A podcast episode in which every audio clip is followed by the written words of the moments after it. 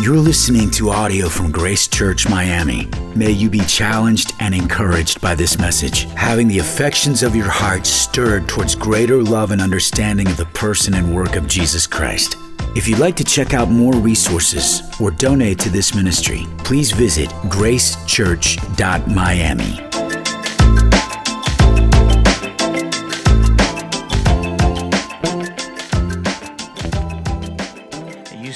title of my uh, sermon this morning that I've handcrafted for you. Even darkness is light to you. If you take a copy of your scriptures or turn on your Bible and join me in Psalm 139. Psalm 139. As you're making your way to Psalm 139, you may be asking, why are we parachuting into God's big book in the Old Testament?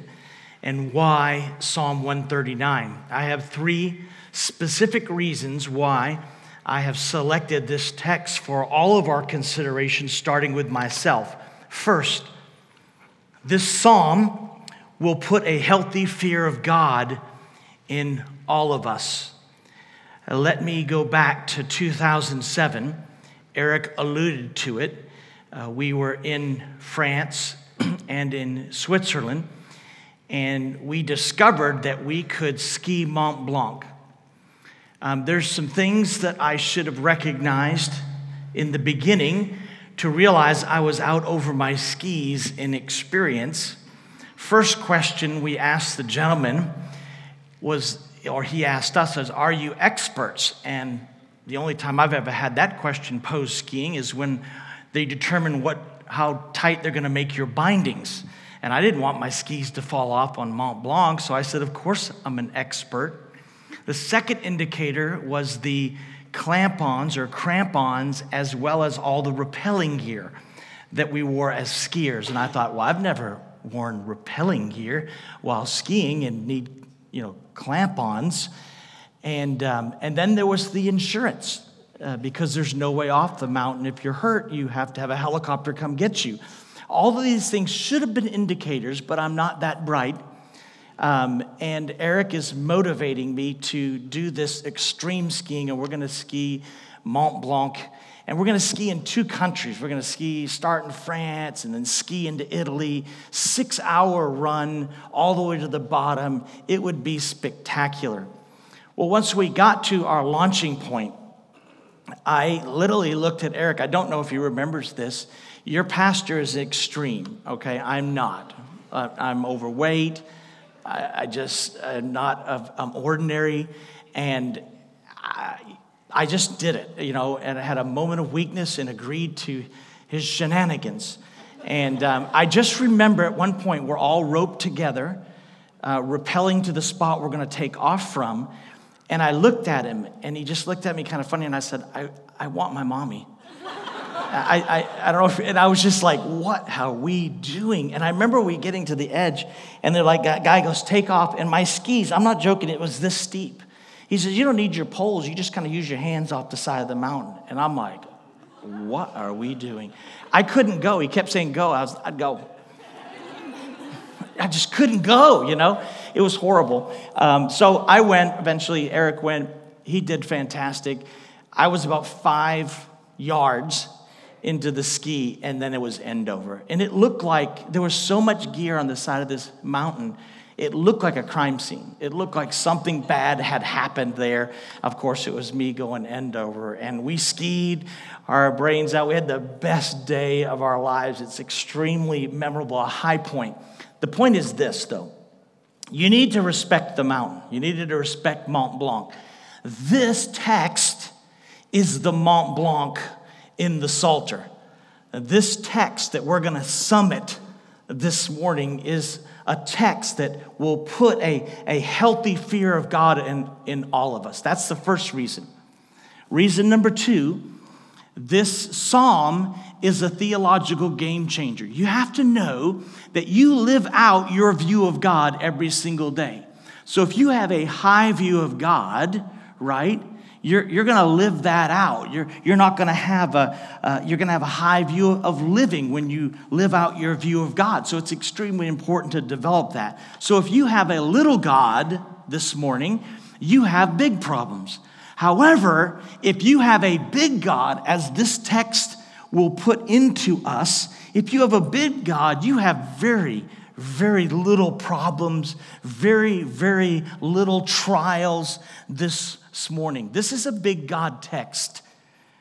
One of my favorite quotes is from Abraham Kuyper an old Dutch theologian, and he wrote God is sovereign over our lives. There is not one square inch in the whole domain of human existence over which Christ, who is sovereign, sovereign over all, does not cry, Mine. This text is a big God text. And if you have a high view of God, it should produce in all of us a high standard of living. Third and final reason, and we'll get busy this morning. This text, listen to me, is the single greatest aid to my own personal sanctification. To realize this morning that there are no secret sins, that secret sin on earth is open scandal in heaven. To realize what you have to step over to sin and who you have to step over to sin it, just changes it. It transforms your progressive sanctification. I can't tell you how often I find myself in this psalm, in this psalter, in this particular crown of all psalms here in Psalm 139. There are so many things in this text. Let me give you the framework and let's get busy this morning, okay? The framework is simple. There are 24 verses. There are four sections, there are four attributes, all extolling an attribute of God. And because of those attributes, there are implications on us. For example, four implications you can't have privacy. Number two, you can't hide from God. Number three, you cannot imagine the details. And number four, you can't be arrogant. You can't be arrogant. Those are the implications of staring at and riveting our attention on this particular psalm, the Mont Blanc of Psalms here this morning. So let's get busy. What I want to do is, is just read the, the sections as we go. Instead of reading the whole psalm, all 24 verses, we'll just read the first six We'll deal with the particular attribute about God, and we'll deal with the particular implication for us this morning. Fair? You ready? You got a copy of God's Word? Look at Psalm 139, verses 1 to 6. It is this God's attribute here is perfect intelligence. In theology, we call it omniscience. And by way of implication, I want you to know this you do not have privacy. Privacy is a myth. Look at the Psalter. Look at verses 1 to 6.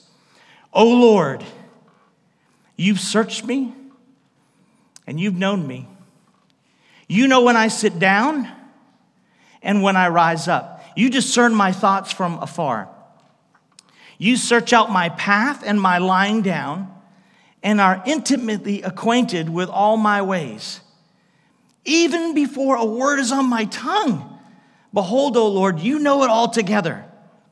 You hem me in behind and before. You envelop me. You lay your hand upon me. What does this do in us? Such knowledge that I just read to you, such knowledge is too wonderful for me. It is too high. I cannot attain to it. It's mind boggling, it's mind blowing knowledge there, is what David says, the choir master here in Psalm 139, verses 1 to 6. Implication you don't have privacy. Privacy is a myth. The first word of this psalm sets the tone and subject of the psalm. Look at it. Oh Lord. And then he says, you have what? Search me and you have known me. This word search is the word for excavate or to dig or to look for an artifact. And if you've seen a dig on television or you've seen them unearth a dinosaur or an artifact, it's meticulous, it's, it's detailed, it's, it's, it's taking a light brush and just moving around the bones or around the artifact to preserve its, its historicity. It, it is the word here that the, the psalmist used that he excavates our lives, he, he, he, he searches out our lives you could say it differently, maybe in modern vernacular. He can see right through a person, he can excavate. He knows the real you. You're not hiding anything from God. You can hide things man from man, woman from woman, etc., but you cannot hide things from God. He sees right through a person. He pierces, he excavates our hearts. He says, You've searched me and you have known me. Comprehensive exhaustive, perfect knowledge of your life. He has perfect intelligence about your life, and He does so effortlessly, right? He, it's comprehensive, it's exhaustive, it's thorough, right? Our lives are an open book before our God. So you might be asking this morning, how well does He know I mean, how well does he search me? How well does he know me? I mean, give me the give me the, the details, like fill it out a little bit, a little bit of color here in the text. Well, that's exactly what verses two through five state. The text states, Oh Lord, you've searched me and you know me. Fact. The question is, how well does he know you? How well does he search you? How, how detailed is God in your life? Verses 2 through 5 walk through a number of scenarios to enhance the comprehensive, exhaustive, perfect intelligence of God in your life. How well does He know us? He knows us first there in verse 2 in everything I do, even down to the most casual acts. Look at it. You know when I sit down and when I rise up. This morning, when you sat down, in your seat. He knew that. He does it effortlessly with all kinds of people, millions upon millions of people. No burden, no difficulty at all. He knows you're rising, you're sitting, all of your casual acts, the psalmist says. God is in the details, folks. He's in the small stuff. He never misses a thing. He goes on there in the second part of verse 2 you discern my thoughts from afar. Not only does he know our movement, he knows our motives. He knows why we do what we do. I can't know your motives. I can look at your actions and I can make some predictions and some assessments. But motive, God can evaluate motives. He knows not only what I do, but what I think. It's incredible. He knows the inner recesses of my heart and he makes no assumptions about those motives. He's dead on accurate. He knows us better than we even know ourselves. Folks, there is no hypocrisy before God. He knows our actions, He knows our thoughts. Furthermore, verse 3, He knows where we go. Look at it. You search out my path and my lying down and are acquainted in all my ways. It means to sift or to scrutinize, would maybe be a, a better way of saying it. There's this process of perfect discernment that He knows everything we do every night, every day, every show, every city, every hotel. It doesn't matter where you are in the world, God knows it and sees it. Do you see now why I said this is the single greatest aid to my personal sanctification? Is the acute awareness of the constant presence of God in our lives shapes how we live. I, I, there's no secret sin. Secret sin on earth is open scandal in heaven. He sees everything you do and think, right? He's intimately acquainted. We don't get away with anything with God. We can slip one by someone else. You can slip one by your parents. You will never slip one by the Lord. He keeps tabs on us. He does it with joy. He does it, it does it, it's not difficult for him. He is always the unseen, all-knowing guest in our lives. He continues though. How well does he know us? Look at verse 4. Our speech. Even before a word is on my tongue, behold, O Lord, you know it altogether. He knows when you murmur, He knows before you even say it why you're saying it, what you're actually thinking. If you're manipulating words, you're manipulating language. Every single word that has been ever spoken, God knows it before it has been verbalized. That is powerful. That's depth. That's comprehensive knowledge. And lastly, he says in verse 5, he hems you in. He envelops you. It was the word they would use for a city when it was besieged in the ancient t- days, and they would have a moat around it, and it would be on a hill, a city on a hill, like Matthew 5 talks about, and it would be surrounded, it would be enveloped, it would be hemmed in, sieged, right? This is the word. God has hemmed you in.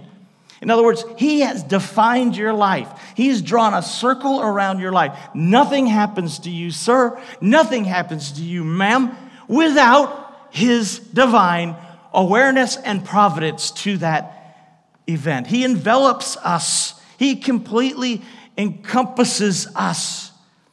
Folks, our lives are an open book, read by God, minute by minute, day by day, step by step, thought by thought, active or passive, true or false, walking, resting busy, idle, public, private, doesn't matter. It's all open before the eyes of our Lord because He's omniscient. He knows everything. He sees everything. He comprehends everything. He encompasses us. God is awesome.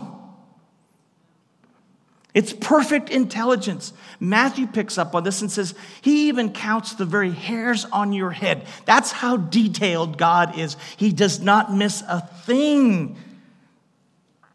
The implication is this you, you can't pull the wool over God's eyes, to use another idiom.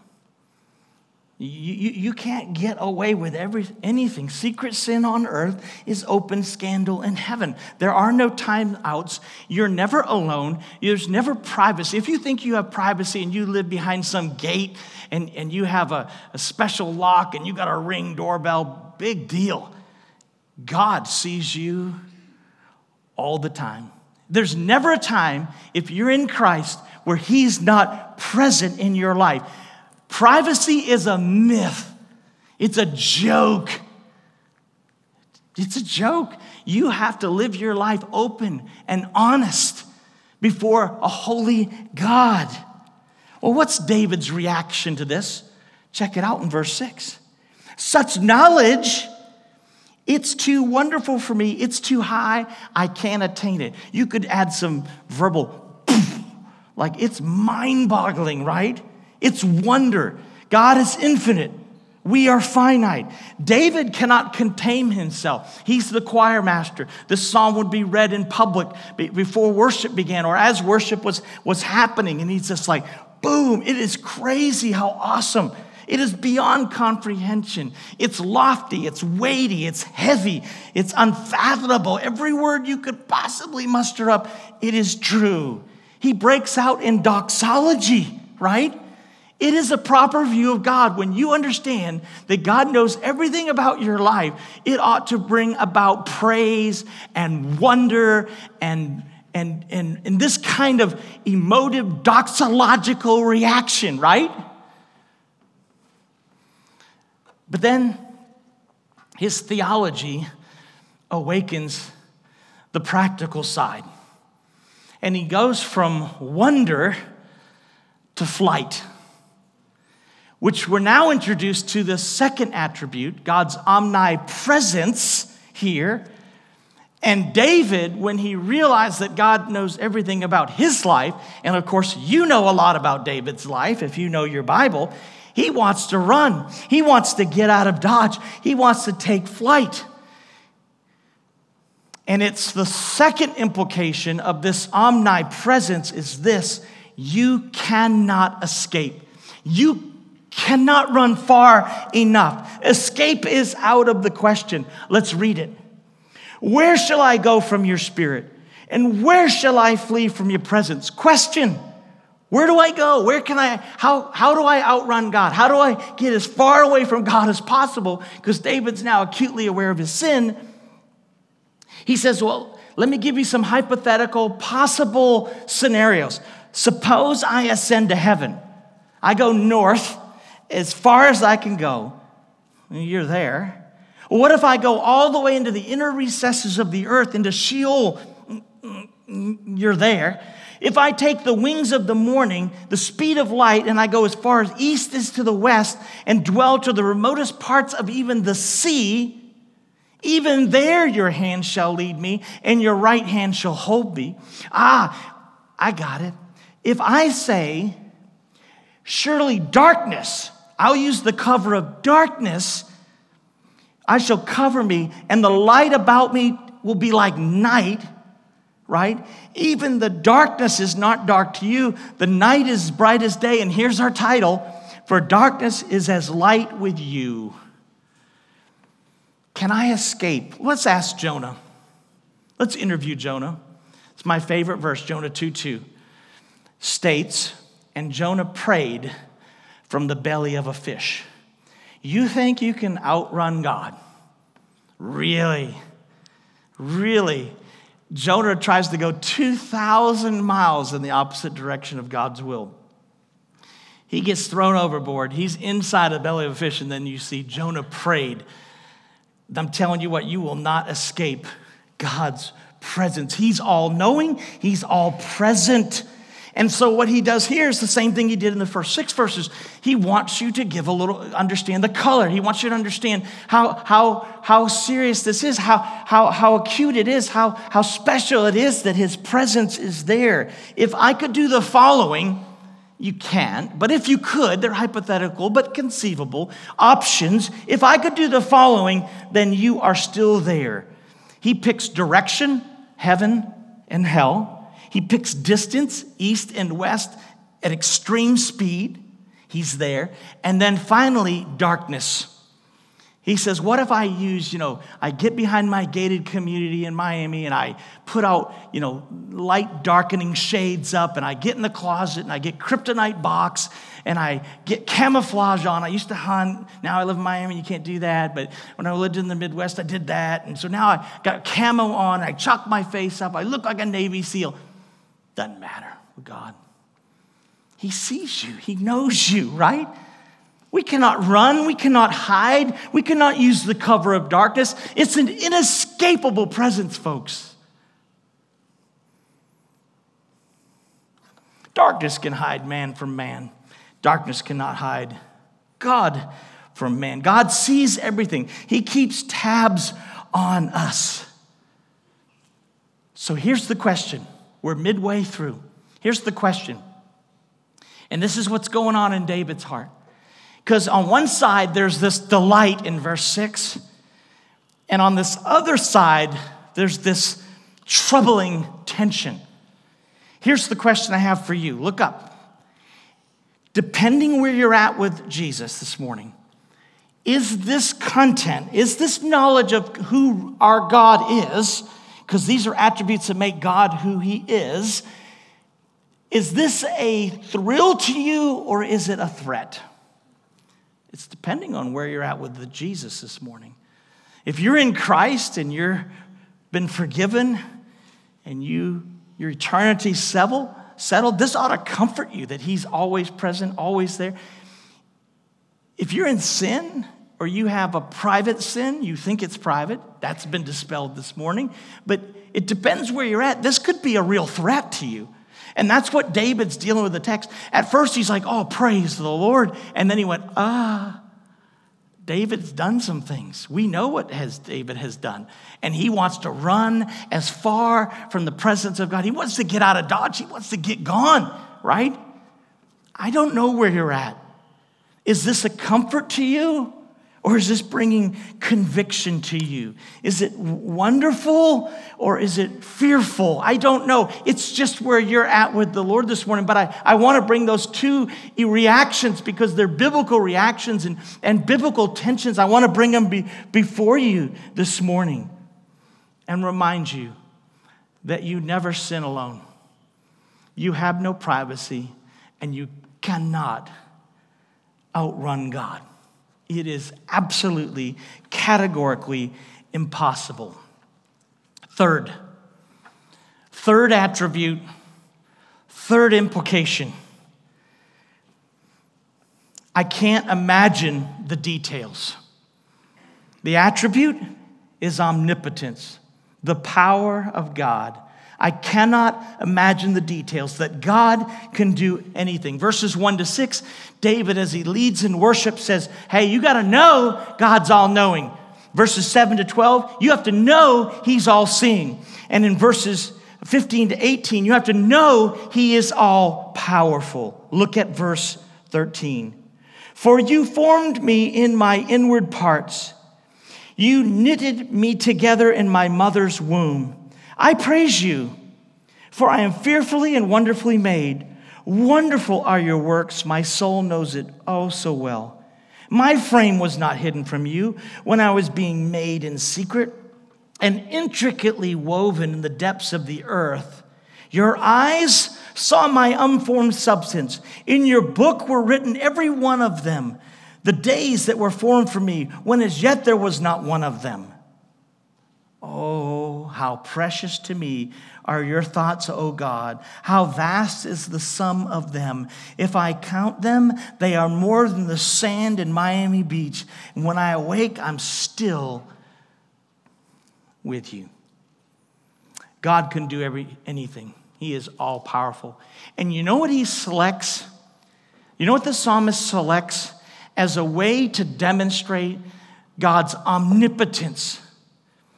His creation of a human life inside a mother's womb, which is by and large vastly unseen, right? Now, I know you moms use those little pictures, they're sonograms, and you go, look, and we smile and we congratulate you, but it doesn't look like anything. We just need you to know that. But it's special, it's your baby, it's the beginning, right? But that's the best we got as a sonogram. And we smile and we high five. And I mean, we go all out. I saw one this morning on Facebook and I, was, I kept staring. I was like, boy, that looks like a kid. I Could, you may be raising a kidney bean. You know what I'm saying? Like, it just, uh, that's not right. Come on. But we do it graciously Listen, God says, I'm going to create and be intricately involved with every single one of you in this room. And I'm going to bring every piece of the details together, even down to, he uses the word kidneys. I'm going to even bring in the kidneys. I'm, I, you know, embryonic state, prenatal state. I'm going to go through every single one of you, and I'm going to build every single one of you. And by and large, medically, it's unseen. He embroiders us. He forms us. He wove us. He knit us together. Look at the language there. He formed the organs, the bringing of each cell together, the adding veins, the nerves, the muscles, the skin, the frame, everything. This is your God. The complexity of the human fabric, that's how powerful God is. He's involved in the development of every preborn child. Period. End of discussion. Down to the depths of the earth. I can't imagine the details. Can you? The eye? Have you ever watched a special about the intricacies of the, just the eye alone? And then he says, Not only have I made you, you are people of destiny. I've ordered your days. I, I, am writing the chapters, I'm writing the books. You're not out living willy nilly. God has a plan for your life. You're people of destiny. It's all mapped out. You think you're being in rebellion to God. You think you're sinning in secret. You're not. You're just not. There's great confidence in the sovereignty and the providence of God, and the psalmist just keeps bringing it home. He's the potter, you're the clay. He's infinite, you're finite. And we are objects of God's constant care. How much so, right? Every time in every one of the sections, how well does he know me? How, how powerfully, I mean, how, how detailed is he in, in writing all this stuff down? Like, has he got it all down? Is, is he using a journal? Like, what, what, what is that? You know, does he know what a Moleskine is? I mean, come on. Look at it, verse 17. Oh, back up, verse 16. Your eyes saw my unformed substance, and in your book were written every single one of them, the days that were formed for me, when as yet there was not one of them. This is before you took your first breath. How much does God think about you? Look at it. How precious to me are your thoughts, O God. How vast is the sum of them? Oh, if I would count them, they are like the sands of all the shores of all the seas on all the earth. Let me tell you this, folks. Look up. God thinks a lot more about you than you probably think about Him. And the implication is we ought to think more every single day. Our thoughts are consumed, right? Set your affections on things above, where our hearts ought to be consumed with thoughts about God. Why? Because He's thinking about you all the time. He's got an eye on you all the time. He's got His hand upon you. Er, nothing can happen to your life. Not one thing, bad, evil, can happen in your life where it doesn't pass through the providence and the sovereignty of God. Every single dimension of our lives. There's incredible care here, incredible solace and affection. Um, this isn't me exaggerating in the text, this is the truth. This is who God is. He's omnipotent. He does this without lifting a finger. Can you grasp the commitment of God towards you, sir? Ma'am?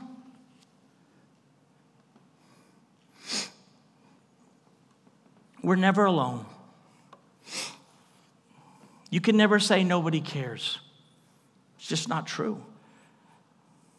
You can never say I have nobody to turn to. It's just not true. Right? Like the sands of the sea. David says, I, I can't imagine the details. I can't imagine the details. Folks, you don't have privacy. You can't run far enough and you'll never imagine the details of an awesome sovereign God. Fourth and final. Fourth and final. God is holy, pristine, perfect, precise holiness. And here's the implication I don't get away with anything. He knows my secrets. He's all holy. I am not and I don't get away with anything. And what happens in this final section is it's abrupt, it's coarse, it's hard. Let's read it. Oh, that you would slay the wicked, O God. O men of blood, depart from me. They speak against you with malicious intent. Your enemies take your name in vain. Do I not hate those who hate you, O Lord? And do I not loathe those who rise up against you? I hate them with a complete hatred. I count them my enemies. What in the world? Quite a, he like slams on the brakes, right? I mean, he just like, and you're like, what is he doing? There's such an abrupt, um, he's exasperated. You can feel it in the text. You can, you can read between the lines and go, man, something's not right here. he starts firing these caustic barbs. Basically, what he's doing is this he is feeling the full weight of these lofty thoughts about God and how awesome God is and how, how unique God cares for each single one of us here this morning. And he cannot imagine somebody hating God. He cannot imagine somebody not wanting to give their life to Christ. He can't have, he doesn't have a category for why would you hate someone that does this when you don't deserve any of it and you're a sinner? Why would you even go there? And basically says, hey, what disturbs God disturbs me. And if they hate you, I hate them. And if they're mad at you and they can't see the goodness of God, then I'm mad at them. He's basically siding with God. He's taken up God's defense and he's just kind of caustic in, in, in, how he does it. He says, Listen, your enemies are my enemies.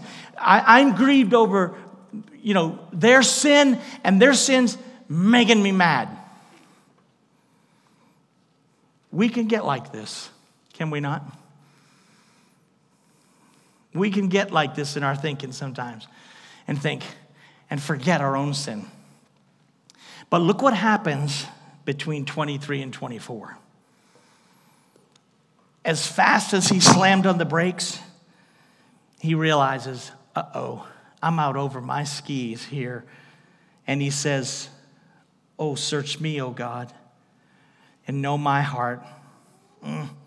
Try me and know my thoughts, and see if there's any grievous way in me, and lead me in the way of everlasting. So, what's happening there is he's grieved over their sin, and then again, he's arrested by his own sin.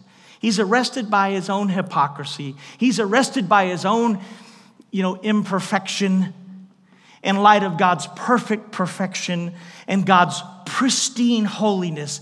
And so, as he seeks to take up God's cause, he realizes, man, I am way, way over my skis on this deal. He wished that all people would respond like he did in verse 6 with wonder and awe and praise. They do not. And so, what happens between verse 22 and verse 23 is zeal. His zeal for the Lord, his passion for the Lord, gives way to humility. He says, It's not just evil all around me, it's actually evil in me. Look at me. And then he prays a dangerous prayer, one I want you to pray with me. But look at it. He invites in verse 1, you remember, he uses the same language. He says, You've searched me and you've known me, right? Now he does an invitation Lord, search me, O God, and know my heart. Try me, know my thoughts, know my motives. See if there's anything grievous in my life and lead me in the way everlasting. That is our prayer as we close this morning, is it not? A dangerous one. Lord, dig deep excavate. I invite you to excavate and, and to pull away all the dirt, all the shenanigans, right? Sins of omission, blind spots, faults, ill motives, judgmentalism, criticism. You could, there's a litany of things. And remember, you're not hiding your sin from God. You can put on a good, you can, you can play act all you want here at Grace Church Miami. You're not play acting in heaven. Secret sin on earth is open scandal in heaven. He's basically saying, God, uncover, right? Pry away any sin. Lead me in the way of everlasting. Do a work in my life. Transform me. Make me more like your precious son. Examine me, know me, test me, try me, lead me. And I love how he ends in the everlasting the righteous path, as Proverbs 3 commends it to us. Folks, I'm here to remind you this morning, came all the way from California to remind you that God is all knowing and you have no privacy. I'm here to remind you that He sees everything and you cannot escape. And I beg you to stop running because you will not outrun God. He's all powerful. You're never alone. He's in the details. He cares about the details. You know, he every single piece of your life, he's intricately involved. He's hemmed you in. And he's holy. He's a holy and a righteous God. And we are called to pursue that level of holiness. That, that achievement is impossible in this life, but we, we strive nonetheless, right? Nothing's hidden. When we're tempted to be filled with hypocrisy, we're sobered up by His holiness. And so I beg you this morning to pray a dangerous prayer like that. Jesus said the same thing in, when he spoke in Revelation 2, where he said he walked among the golden lampstands, which were the churches in, in, in, in Asia Minor.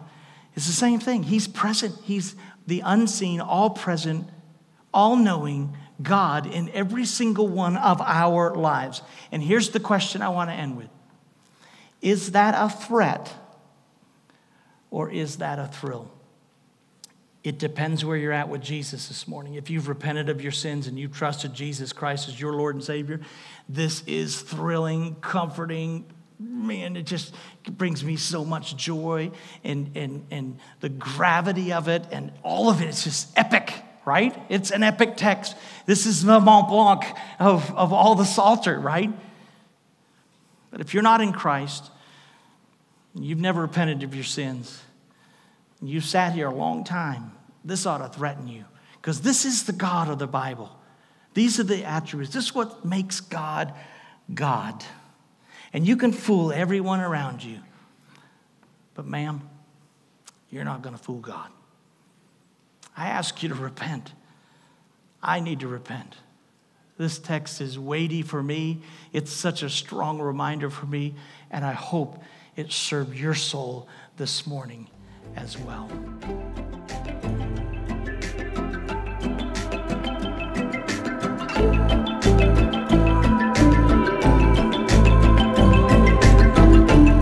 Thank you for listening to audio from Grace Church Miami. May God draw you nearer to Him through His Word. If you'd like to check out more resources or donate to this ministry, please visit gracechurch.miami.